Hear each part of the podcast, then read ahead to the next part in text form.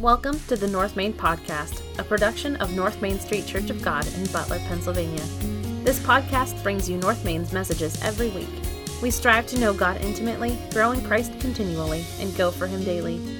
I invite you to listen in today as we explore the Bible and learn about its unchanging truths for living life God's way. Let's listen in to this week's message. There's a story written in the Reader's Digest. How many of you are familiar with Reader's Digest? A few of you. About a group of kids that brought their teacher gifts at the end of the school year. We're nearing the end of the school year, and uh, a lot of teachers do get gifts at the end of the school year. This story in the Reader's Digest goes like this. On the last day of school, children were bringing their gifts to the teacher. A florist's son brought the teacher a beautiful bouquet of flowers. A candy store owner's son brought the teacher a pretty box of candy. The liquor store owner's son brought a big, heavy box. The teacher lifted it up and noticed that it was leaking a little bit. She touched a drop of the liquid with her finger and tasted it. And she asked the little boy, Is it wine? No, said the little boy. So she tasted another drop. Champagne? No, said the little boy. It's a puppy. now, you can take that however you want to. I don't know if the puppy was alive or dead. The story doesn't tell. It could be tinkle matter or something else. Gifts are fun to receive, aren't they? You like getting gifts? Even if your love language is not gifts, we all love to get a gift from time to time, especially if it's something we really want. And uh, we love to get gifts even on days that aren't special days, like birthdays or Christmases and so on and so forth. It's fun to receive gifts, but sometimes it's difficult to receive gifts, isn't it?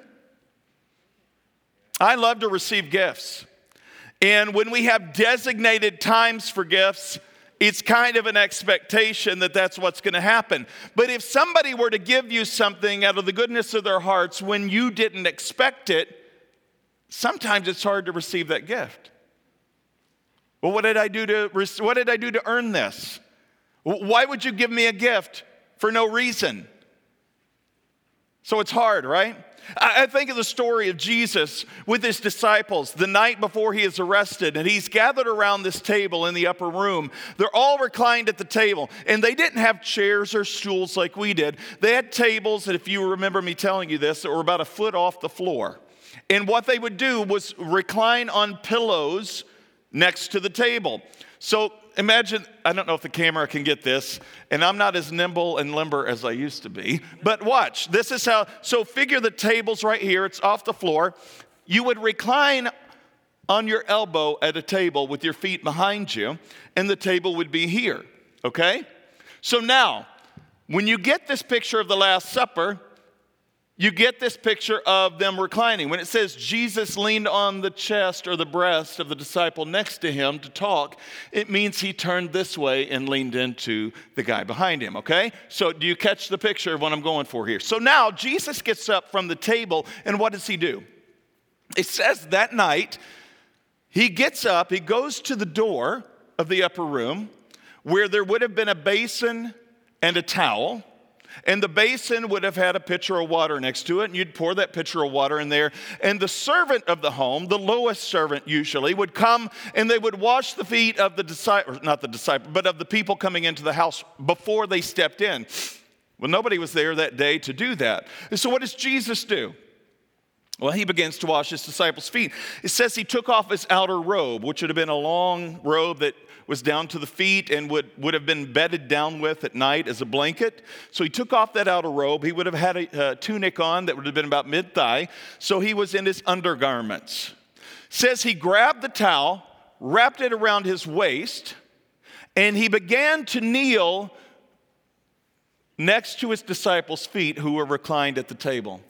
And he began to take that water in his hands and wash the disciples' feet and dry their feet with a towel he had girded himself with. It says in the story in John chapter 13, he comes to one of his disciples, one of the disciples named Peter, who was often quoted and mentioned. the one on whom Jesus said God would build his church.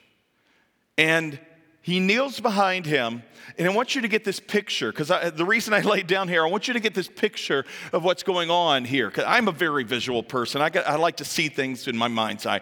And so he starts to wash Peter's feet, and it's almost as if he pulls his feet away from Jesus. No, no, no, no, you, Jesus, you can't do that. You can't do that. I can't let you wash my feet. See, this is a very same guy who proclaimed that Jesus was the Son of the living God. So Peter knows that not only is he the Messiah, he is the Son of the living God. And so Peter's got this conflict going on internally inside of him. This is the embodiment of God. He is perfect in every way, and I know that I'm not. I should be washing his feet, not the other way around. And there's this stark contrast that's going on there because none of them thought that night to get up and do that task. And Jesus is offering this gift by washing their feet.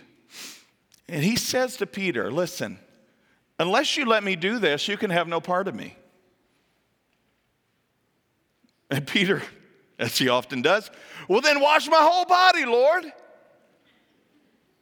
No, no, no, no. You've had a bath, but your feet are dirty. All you need is to have your feet washed. And he gets done that night, and he said, What you've seen me do, do unto each other. You need to serve one another this way. See, Peter had a hard time receiving a gift. And dare I say, we in the 21st century American church oftentimes have a hard time receiving the gifts that God gives. I see so many people as a pastor who, who feel like they have to earn their keep of salvation, that they have to do something to earn it. I'm telling you, that is a lie and a deception from the enemy who seeks to steal, kill, and destroy. If he can get you busy doing instead of being, then he's won a battle over your soul. See, this is what Peter also, and I've mentioned this story several times. Jesus is walking on the water. He calls Peter out to him on the waves. And you see Peter walking on the water too, as long as he kept his eyes on Jesus. But then he starts to realize, how am I doing this? Now, it never says that, but he got his eyes off Jesus and started to see the wind and waves and kind of got freaked out a little bit. And he got his focus on how am I doing this versus who is doing this through me. Church, I'm telling you, we overcomplicate things in life when we think there's more we have to add to what God is doing instead of just be, being obedient to what God wants to do through us. Now, we come to this story in Scripture, which should be a part of, if you've been reading through the Bible with us this year, you, have, you may have read this one already 2 Kings chapter 5. It's this famous story of a character by the name of Naaman. And the uh, prophet in the, the uh, Holy Land at the time is Elisha, not Elijah. Those often get confused. Elisha was a student and assistant to Elijah, but Elisha received a double portion of the anointing and blessing from Elijah that God had placed on him, and he also became not only a prophet, but a miracle worker for God. And so let me pick up this story. It talks about gifts, but it also talks about healing and peace. And let's try to make some sense of it this morning. If you will, I'm reading from the New Living Translation, and it goes like this The king of Aram had a great admiration for Naaman, the commander of his army, because through him the Lord had given Aram great victories. But though Naaman was mighty warrior, he suffered from leprosy. Arameans is what this group of people are. What are the Arameans or who are the Arameans? They ruled over what would be modern day Syria today. If you look on a map, just kind of northeast of where Israel is, over to the right, you'll see the Syrian um, the country. This would have been the region of Damascus during Elisha's time, and uh, it was a fairly powerful uh, country. They would eventually succumb to the Assyrians, who would take them over and would become a part of the Assyrian Empire before the destruction of the northern kingdom. And Naaman was one of the top generals or top military leaders under the king of that region and that country, okay? And at this time, the Aramean raiders had invaded the land of Israel. So these guys were constantly trying to find their way in. These pagan nations that surrounded Israel at the time continually tried to attack. And so they did. They did it successfully many times in certain areas and cities in that kingdom. And so they had raided and invaded the land of Israel. Among their captives was this young girl who had been given to Naaman's wife as a maid. One day the girl said to her mistress, I wish my master would go see the prophet in Samaria. He would heal him of his leprosy. Now, what is leprosy? Well, in that day and age, if you had any skin disorder, okay, it would have been labeled under this blanket statement of leprosy. We don't know if he had the leprosy type that killed the nerve endings and where body parts started falling off. He may have had something as simple as just uh, eczema or something like that. That could have been categorized under that. But in the Aramean countries, you could still function within, within society. It was in Israel where you would have been an outcast and put in leper colonies and those kind of things because you would have been considered unclean. So the king at the time uh, loved Naaman, really appreciated who he was. And the interesting part of this is this slave girl who was caught as a Jewish young girl in this raid from the Arameans was taken back and held as a servant. And this servant girl says, Hey, I know somebody that could probably fix this problem back in Samaria. So Naaman told the king what the young girl from Israel had said. Well, go visit the prophet, said King, the king of Aram.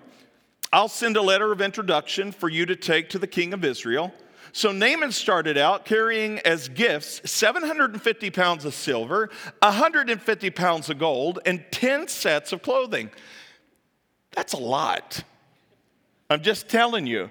That was only a minuscule amount to the king of Aram, but this is a gift taken to the king of Israel in hopes that they could do something about the skin disorder for Naaman. And so the letter to the king of Israel said, With this letter I present my servant Naaman. I want you to heal him of his leprosy. Well, so Naaman tracks all the way to Israel in Samaria. It's probably a several day journey on foot. And he presents this letter in the presence of the king of Israel. Jehoram is his name, and I'm probably horribly butchering and, and, mispronouncing that, but he is the son of Ahab. Do you remember King Ahab? Right? King Ahab married Jezebel, right? They worship the gods of Baal and Asherah. And so now he's the son it says, when the king of Israel read the letter, he tore his clothes in dismay and said, Am I God that I can give life and take it away? Why is this man asking me to heal someone with leprosy? I can, I can see that he's just trying to pick a fight with me. Oh, it's fun to be paranoid, isn't it? You ever been paranoid before? Right? So Keep in mind, the Arameans kept raiding the land of Israel, and now one of the king, king's official officers goes to the king of Israel wanting a favor. Okay, are you tricking me? What is this? You're raiding my cities and my country, and now you want me to do something for you? Put yourself in his place. But Elisha, the man of God, heard that the king of Israel had torn his clothes in dismay.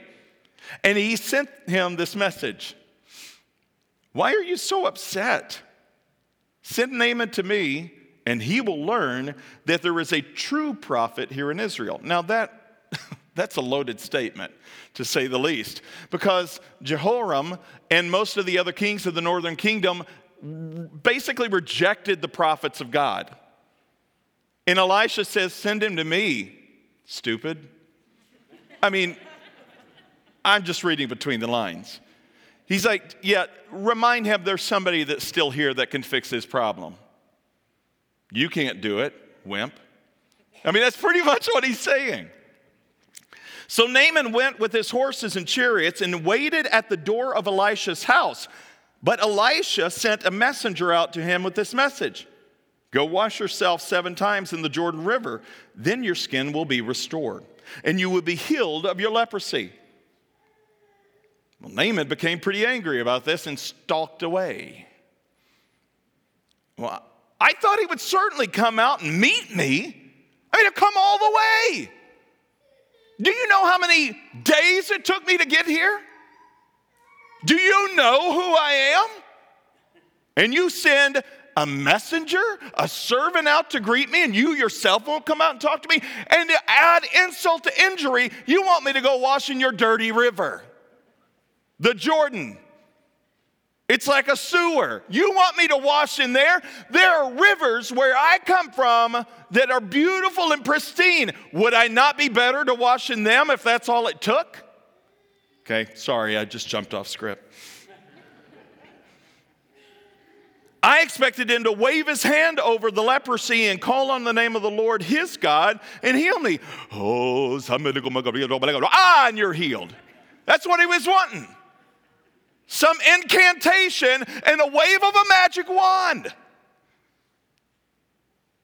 And we kind of chuckle at that, but that's what we want God to do in our situations, don't we? We want to t- see a tangible expression of somebody doing something to bring something about. Do you know when you read the Gospels, Jesus didn't heal people the same way every time? Sometimes he spit and made mud pies and rubbed it in people's eyes. That rhymed. Stick around, there's more. He would tell people to get up off their mats and walk. Sometimes he, he would heal people from a distance. He could raise the dead from a distance. Sometimes he did other things. I mean, there was no, you couldn't nail down exactly how he was going to do something. But we like to put God in a box today and say, well, God only moves this way or does this thing in this time. And thus we strip God not only of his majesty and sovereignty when we do that, we basically say, God, you have to work on our terms. Now, we, wouldn't, we would never say that, but in our actions and in our words, we roundabout say, God, you have to do it this way or I won't believe. You see, church, I believe when God pours out his spirit in a way that is a tangible expression of his presence, it will not look like this.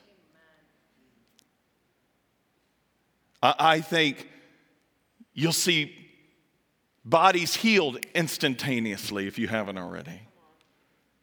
You'll see some people experiencing this overwhelming surge of fire through the Holy Spirit that causes such an overwhelming response in them that all they could do is lay flat and prostrate before the Lord. I hate that word because I get prostate and prostrate mixed up a lot. And so I have to conscientiously think through that. He laid prostrate prostrate before the Lord. Did I say that? No, prostrate, right. All right. All right, let me get back to the scripture. Aren't the rivers of Damascus, the Abana and the Parfar, uh, Pharpar, better than, let's see, what's problem down here? Yes? Sorry, just kidding. Uh, aren't they better than any of the rivers in Israel? Why shouldn't I go wash in them and be healed? So Naaman turned and he went away in rage. Look that word up. Actually, I'll talk about it in just a minute. Rage is a very intense word. But his officers tried to reason with him and said, Sir, if the prophet had told you to do something very difficult, wouldn't you have done it?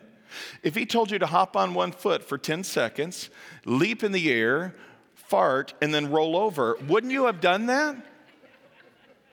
That's crass, Brandon. Read the Bible. It's pretty crass and offensive, all right? You think I'm offensive? Read it. There's some crazy stuff in there. But if the if he had told you to do something so outlandish and ridiculous, wouldn't you have done it? That's what they're asking him. So you should certainly obey when he says, simply go wash and be cured. Oh, that'll preach, won't it? See, a lot of times, all right, God, if you really want me to do X, Y, or Z, then, then I've got to go on this long pilgrimage and journey, and it's got to be like this and this and this. Eh, no, just, just follow me. That's pretty much it. Just do what I tell you. you. have got my word. I mean, I've given you a revelation of myself in the, in the embodiment of Christ Jesus. You have his story and his example to follow. It's, it's not complicated. But shouldn't it be? I, I want to be saved, and, and, I, I, have a lot of sin in my life, and, and surely it's got to be more than just believing and walking in faith. Actually, no, that's it. Well, surely there's got to be something more. No, no, no, it's not about you. It never has been and never will be. The reality is, it's always been about Him. And until you fall on your face before Him in complete surrender, there's nothing else that matters. But I've done so many bad things, Brandon. I've done so many of this, so much of that. So surely I've got to pay more of a penance. It doesn't matter how many Hail Marys or Our Fathers you say, all that matters is what Christ did on the cross for you, and you saying, All right, I surrender. That's it. And you give that, your life, over to Him. Now, faith always precedes works, not the other way around. If you are a person of faith, then your life will evidence that faith by how you live your life. See, the natural production of a person who walks in faith, who is fully surrendered to God, is fruit from the Holy Spirit. And that fruit is pract- a practical production of the good works of your life. So I want you not to get this mixed up. It's not what you do that saves you, it's who saves you that brings you into the kingdom of God. What you do is an outflow of that relationship you have with Him and not something you must manufacture in and of your own will or accord, but through the power of the Holy Spirit in you. See, the problem is we have too many people in the church thinking that they have to manufacture something for God for them, for Him to be pleased with them. When you've surrendered your life to Christ, there's no more pleasing than that to him. You believe in my son. You've, you've willingly welcomed him into your life and you, you believe in him and you confess him with your mouth. I can't be more pleased with you. So now live for me instead of for yourself. I haven't even gotten to my points yet. Let me continue. Sorry. So, Naaman went down to the Jordan. I'm sorry. There it is. Jordan River, dipped himself seven times as the man of God had instructed him, and his skin became as healthy as the skin of a young child, and he was healed. So imagine this. He goes down to the Jordan River, he steps into the water, and he kind of goes down and comes back up. This is a good thigh workout. Down and back up. And he does that seven times. And I can imagine in his own mind, he's like, all right, whatever. I mean, I'm just doing this to appease my, my other officers that are under my command. Yeah, we'll see. And he comes back up the seventh time. And it's almost like he shed his old skin and he looks and there are no blemishes, there are no warts or moles, and his skin isn't wrinkled or worn or weathered from sun or battle. My guess is even the scars from battle are gone because it says his skin became as vibrant as a young child's skin and he was healed. Then Naaman and his entire party went back to find the man of God, and they stood before him. And Naaman said, Now I know there is no God in the world except Israel. So please accept my gift for your, uh, for your, from your servant. Accept a gift from your servant. But Elisha replied, As surely as the Lord lives, whom I serve, I'm not going to accept gifts. And though Naaman urged him to take the gift, Elisha refused. And then Naaman said, All right, but please allow me to load two, two of my mules down with earth from this place, and I can take it back home with me. From now on, I will never offer burnt offerings or sacrifices to any other God except Yahweh. However, may the Lord pardon me in this one thing. When my master, the king, goes into his temple, or the temple of the god Rimmon, who to worship there, and he leans on my arm, may the Lord pardon me when I bow to. And Elisha says, Go in peace. So Naaman started home. Key point this morning is this peace cannot be bought, but rather is freely given to those who trust in God. You can't buy peace. You can't. You can't buy healing peace. You can't buy any kind of peace. But in order for peace to have its healing work in our life, it has to work for us like it did for Naaman. There have to be certain things that need to be understood. The first thing is this healing peace can only come when a person is willing to move from where they are to where God is. We, we, we are a prideful people, even in our churches in America, because we want God to do for us things that we want Him to do for us in our way rather than in His. So God says, Listen, this isn't the way I work. I love you. I make a ton of concessions. I've been over backwards for you, but there are some things that I won't do. You have to do things my way, not the other way around. You've heard me say this several times before. It's like we go before God and we say, God, bless this and bless that. Bless what I put my hands to and bless this thing that I'm doing and bless that thing that I'm doing. And God says, I love you, but I want you to join me in my work and you will be blessed when you join me. It doesn't mean that God won't come and meet you. Here's the thing how, how much closer can God get to you than stepping from eternity and into time and dying on a cross for you? He's, he's made a million steps in your direction. You just had to make one. But we still want him to make that last step. Uh, like kids. I mean, I have my kids take out the garbage. Don't remind me to take do my chore. I hate it when you do that. What if I don't remind you, you don't do it? Now that's not my kids here, but but you know, that's just how life is. But isn't that how we do? God, it's so hard. Isn't it funny how we complain to God about how hard life is when God has had to contend with humanity for ever? I mean, when we put a different perspective on things and look from God's as best we can. We can't see perfectly from God's perspective, but when we stand in God's shoes as best we can and look from his perspective, it's humbling for me. I don't know about for you, but it's humbling for me and say, when I start to complain, when I start to get upset, when I start to any number of things against my belief or thoughts in God, well, God, why aren't you, why didn't you fix this? Why aren't you doing that? And He's like, dude, what more do you want me to do?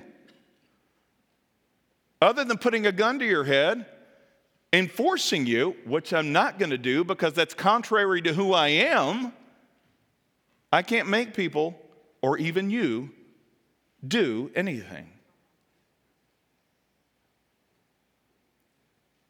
Well, if God really was all loving and all powerful, then he would fill in the blank, right? You see, we miss the big point of salvation when we think that God can do more than he's already done. This is why Jesus, and you hear me quote this, you probably get sick of me quoting this, but John 14, verse 6, Jesus says, I'm the way, the truth, and the life. No one comes to the Father except through me.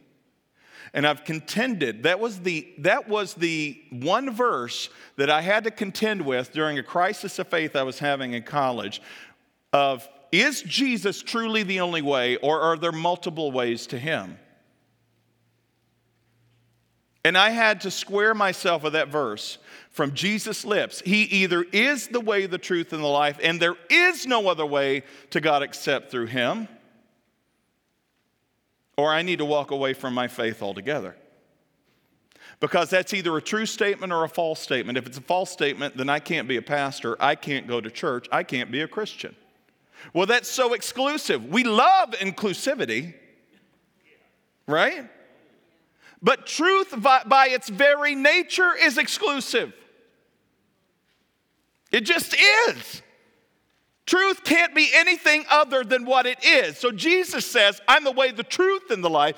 No one comes to the Father except through me. Do you think the Almighty, all powerful God would have made multiple ways if he could have? This would be yes. Yes. Because his very nature is love. And I would think, as a loving parent, I would want to do whatever I could to save my kids too. But there are some things I couldn't do and wouldn't do because it would go contrary to my very nature. But then now scale that up to perfection in a God who is all loving and all perfect and all knowing and all of those things. This is the only way. Do you not think God calculated in his mind, well, let, you know, I can't, I'm not going to do that. I can't, no, this, this wouldn't work. That wouldn't work. This, okay, this is the only way. We, we get a glimpse into the heart of God when Jesus is praying in the garden, and it says, like, uh, he was sweating blood. You remember that? Do you remember the prayer he prays in the garden? Oh, Father, please let this cup of judgment pass from me. But not my will, your will be done. So, what was God's will? The crucifixion, the cross. And Jesus stepped, stood up with resolve, knowing there was no other way. That cup had to come on him in order for God's good will to be done to bring salvation to the world. That's just the nature of who God is and what God does. So, yes, I'm one of those horrible pastors that believes there's absolute truth in a God who is, yes, exclusive because he necessarily has to be because he is truth, and truth by its very nature is exclusive. Secondly, healing peace cannot come to a person whose pride rules them. You will never have peace if pride rules your life. Never. You can take that to the bank. Trust me, I know. When you are unwilling to admit when you're wrong, own up to your mistakes or anything else, when you are not willing to confess your sins, but instead say it was somebody else's fault as to the reason, I see this in marriages a lot. Well, it's their fault. It's, and listen, I get it. There are some tragic situations in marriages and relationships that are horrible and harmful. There's no question about it. But none of us can stand before God and say, hey, I'm perfect. Right? And te- instead, we like to cast the blame. See, there's nothing new under the sun. In the garden, it started when sin entered the world, pride gained hold of Adam and Eve and what did they start to do when God said, Hey, what happened? They said, I was wrong. I ate of the fruit. It's all my fault. Is that what they said? They owned up and they said, Please forgive me. I, I did what I shouldn't have done. No, no. Adam, what happened? That woman! She's the one who did it. And you were stupid enough to eat it? You know, God doesn't say that, but it's implied. All right? And then the woman, he looks at her and he's like, Seriously? Well, it wasn't me, it was the serpent.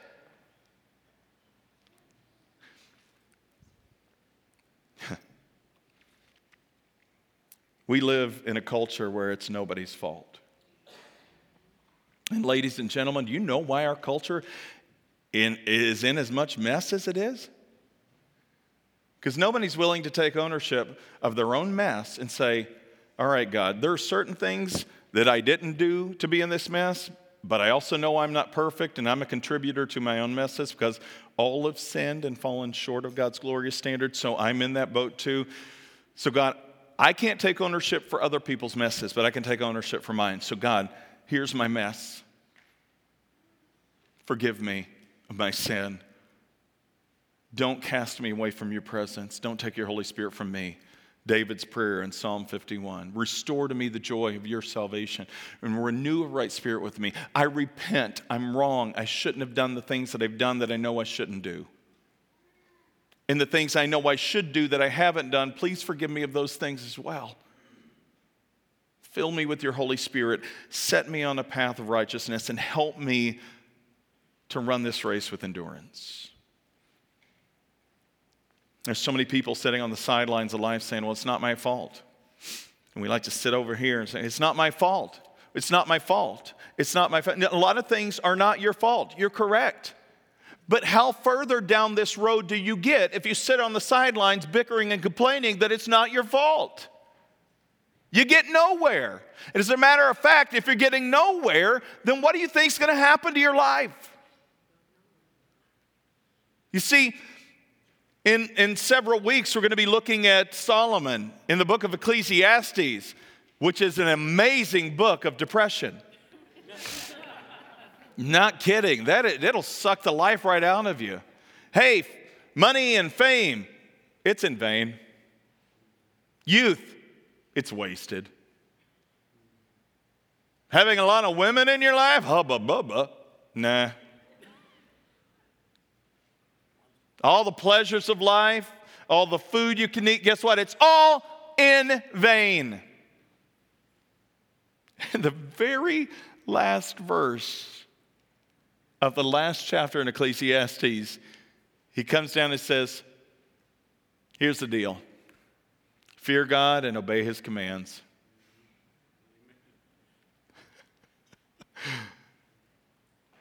fear God and obey his commands. See, we try to pursue all of these things this side of heaven that end up empty in the end. The e true Hollywood stories of life. Only to come to the realization that at the end of life, if we live to be old enough to look back over the decades, we realize, oh, shoot, if I could do it differently, I would. See, there's something about age and time that often brings humility when we look back over the course of our lives. Not all the time. I've met some stubborn old people too. I'm afraid that I'm becoming a stubborn old person, so I have to have perspective at times. But the reality is, unless we are able to see with the perspective that God can only give and allow the pride to disseminate and get out of our lives, then we won't experience the freedom that God gives through the peace of God. I love this. Um, think of what Naaman did. My river's better than yours. How many times do you compare yourself to somebody else around you? Or to those on TV or in the ads or in the newspapers? How many times have you ever compared yourself, the way you look, the way you act, what you have, what you don't. How many times have you ever compared your, yourself to somebody else? Because guess what? There's always going to be somebody probably better than we are at something else. See, this is a tool of the enemy. When he can get your eyes off Christ, who is incomparable, onto people who you can compare yourself to, only to be left feeling empty. My rivers are better. You didn't even come out to see me. You know how many times I hear that as a pastor? Sorry, I digress. Well, you didn't, you didn't, you didn't. No, no, no. Do you want to be healed or not? Guess what? Brandon can't heal you. Brandon is not your Savior. Never was, never will be, and I will never claim to be. And if you ever hear me say that, then fire me because I'm going to cause more damage than good. I am not the Savior of mankind. No pastor on the face of God's green earth is. There is only one Savior. And those pastors that aren't pointing people to Him need to get out of the way because they're false prophets. Amen. The reality is, there is a Savior, and it requires humility to enter into His presence. Naaman had to realize that the hard way, and at least he had enough humility in the midst of his stubbornness to find, I'll go do what he told me to do. And when he does, even that small amount of faith and willingness to obey was enough to bring him healing and peace. Finally, healing peace can only be received in humility through obedience. In humility through obedience. So Naaman goes straight back to Elisha, but this time he's not only different physically, he's different spiritually, emotionally, and mentally. See, that's what happens. When you come to God with one problem, he usually blesses you with a myriad of other issues to deal with other problems you never came to him with. Do you see what I'm saying? God, I've got this one thing going on in my life. I'm struggling with it. I'm really hurting over it. But we don't bring these other issues up. And, when we willingly humble ourselves in obedience to what He says, okay, well, here's what I want you to do. Okay? And when we hear that, we feel that, we sense that, we know we need to do that, and we are, we are obedient to that, we walk away and we realize, oh my goodness. Not only has my burden been lifted and this thing been dealt with, and I feel a ton of peace, but I didn't realize that this has been affected and that's been affected. And oh my goodness, how blessed am I? See, God loves to bless us when we're willing to humble ourselves. God can't bless a prideful person because that prideful person would never receive a blessing. But the humble person says, All right, here I am, Lord. I can't do this, but I know you can. I'll dip in whatever dirty river you want me to, figuratively speaking. The author uh, of one of the books of the Old Testament says, It's interesting that God's ways are higher than our ways, and his thoughts are higher than our thoughts. And we think the God of all creation, surely it would be more complicated. Remember what I said earlier? I, love this. The religious leaders come to Jesus, and one of the religious leaders says, All right, what's, one of the, what's the greatest commandment? Of all the commandments, What's the greatest? Jesus says, actually, well, there's two, but they're very, they're closely tied, and, and they're this. Love the Lord your God with all your heart, with all your soul, with all your mind, and all your strength. But see, the second's like it love your neighbor as yourself. You see, the law and the prophets hang on, on these two. It can't be that simple. But see, they're sitting there. The religious leaders, they've memorized the Old Testament. Okay? And so they're going, they're going okay, wait, okay, well, yeah. Okay, mm, yep, oh, ooh, oh. And so they're having these moments of realization. They're trying to trick Jesus, but he's telling them simple truths of his word and simple words. And they're, what, but you don't have a doctorate. You don't have a master of divinity. You're a carpenter, an itinerant preacher, so to speak.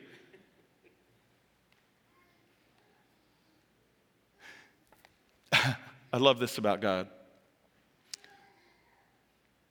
In order to raise us up to his level, he always comes down to ours. In order for us to see who he truly is, he pulls the curtain back. Do you know when Jesus died, breathed this last breath, and said, It is finished? What happened in the temple? The veil that separated the Holy of Holies, where God's presence would come down and rest over the Ark of the Covenant, was torn in two. That holy place that only the high priest could go into once a year.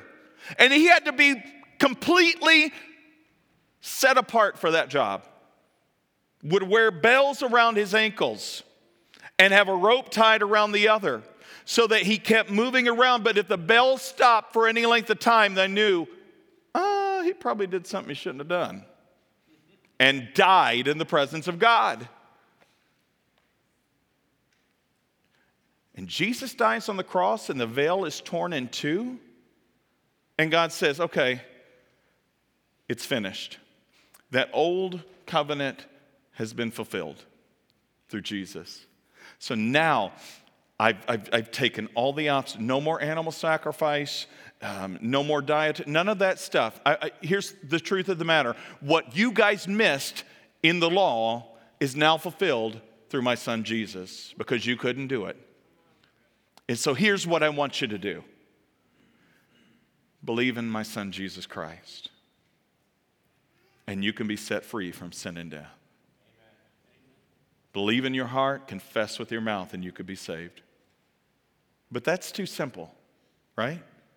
I've got surely I got to pay for it somehow. If not by money, then I've got to pay for it with a lifelong sacrifice. It's got to be a grueling process. And I see people, this is where the masochistic perspective of worship comes into play in the Catholic tradition. There were these monks that were masochistic monks, and they would take a flagellum and they would beat themselves on the back with it because they had to pay for their sins. No, Jesus did that. He's got the wounds to prove it. You don't need to beat yourself up, you need to surrender your life to Him. Your life then could become, as Paul says, a living sacrifice, which is your holy and acceptable worship of Him. As our worship team comes forward today, in this story of Naaman, are you trying too hard? Are you trying too hard to earn something that cannot be earned or bought, but is freely given and has to be freely received? Are you struggling with true peace that passes understanding? Are you? Are you struggling with peace in your earthly relationships?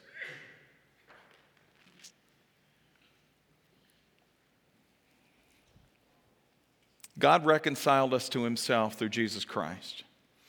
He's given us the ministry of reconciliation, but the ministry of reconciliation cannot be done pridefully.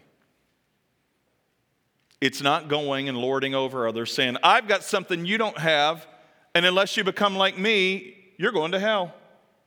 Which is a lot of times what people see of the church. But when we go as light and salt into the world, as we give the simple message of the gospel. I hear so many people say, Well, I don't know enough of the Bible to be a witness for God or to share. Oh, come on. That's an excuse. If you are a believer in Christ, you have the testimony of a changed life in your very person. You are the living, breathing result of the gospel of Christ, which is alive and well and beating in your own heart. I hear a lot of times, I gotta, I gotta take you to meet my pastor. I gotta, no, no, no, no. You gotta take people to meet your Lord. Because guess what? This guy messes up. Ask my kids, they'll tell you. Oh, and they do.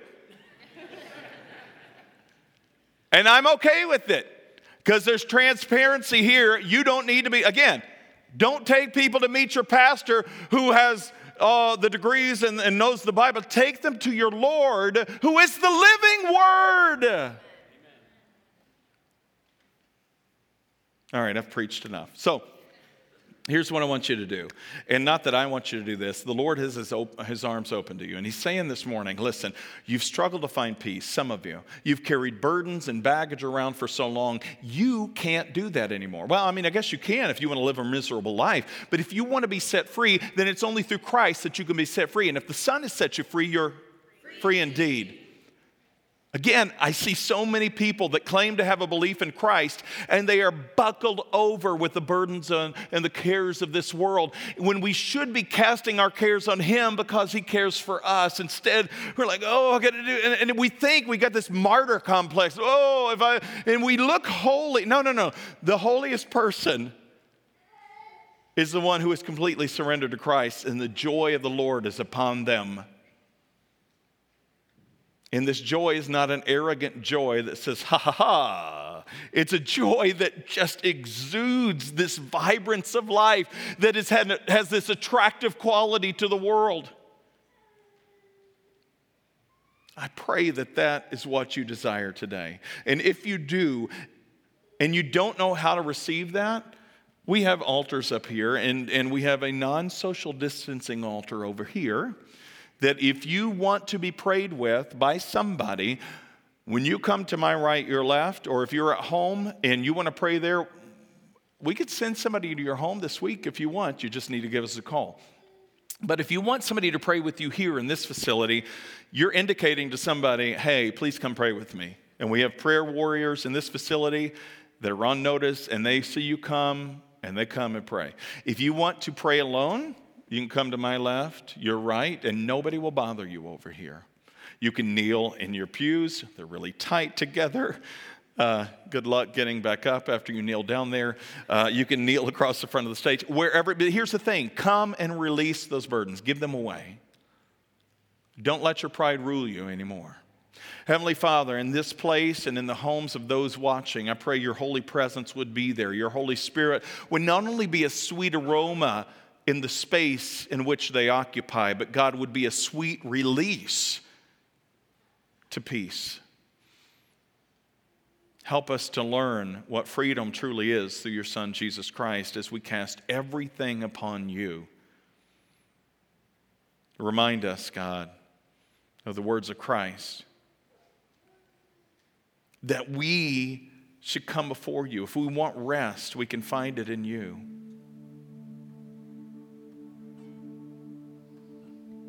Forgive us of our sins this morning. We repent as a church for the sins of the past in this congregation. This church has been here for over 100 years, Father, or in existence, at least in some form or fashion. And we know that this body of Christ hasn't always done it perfectly.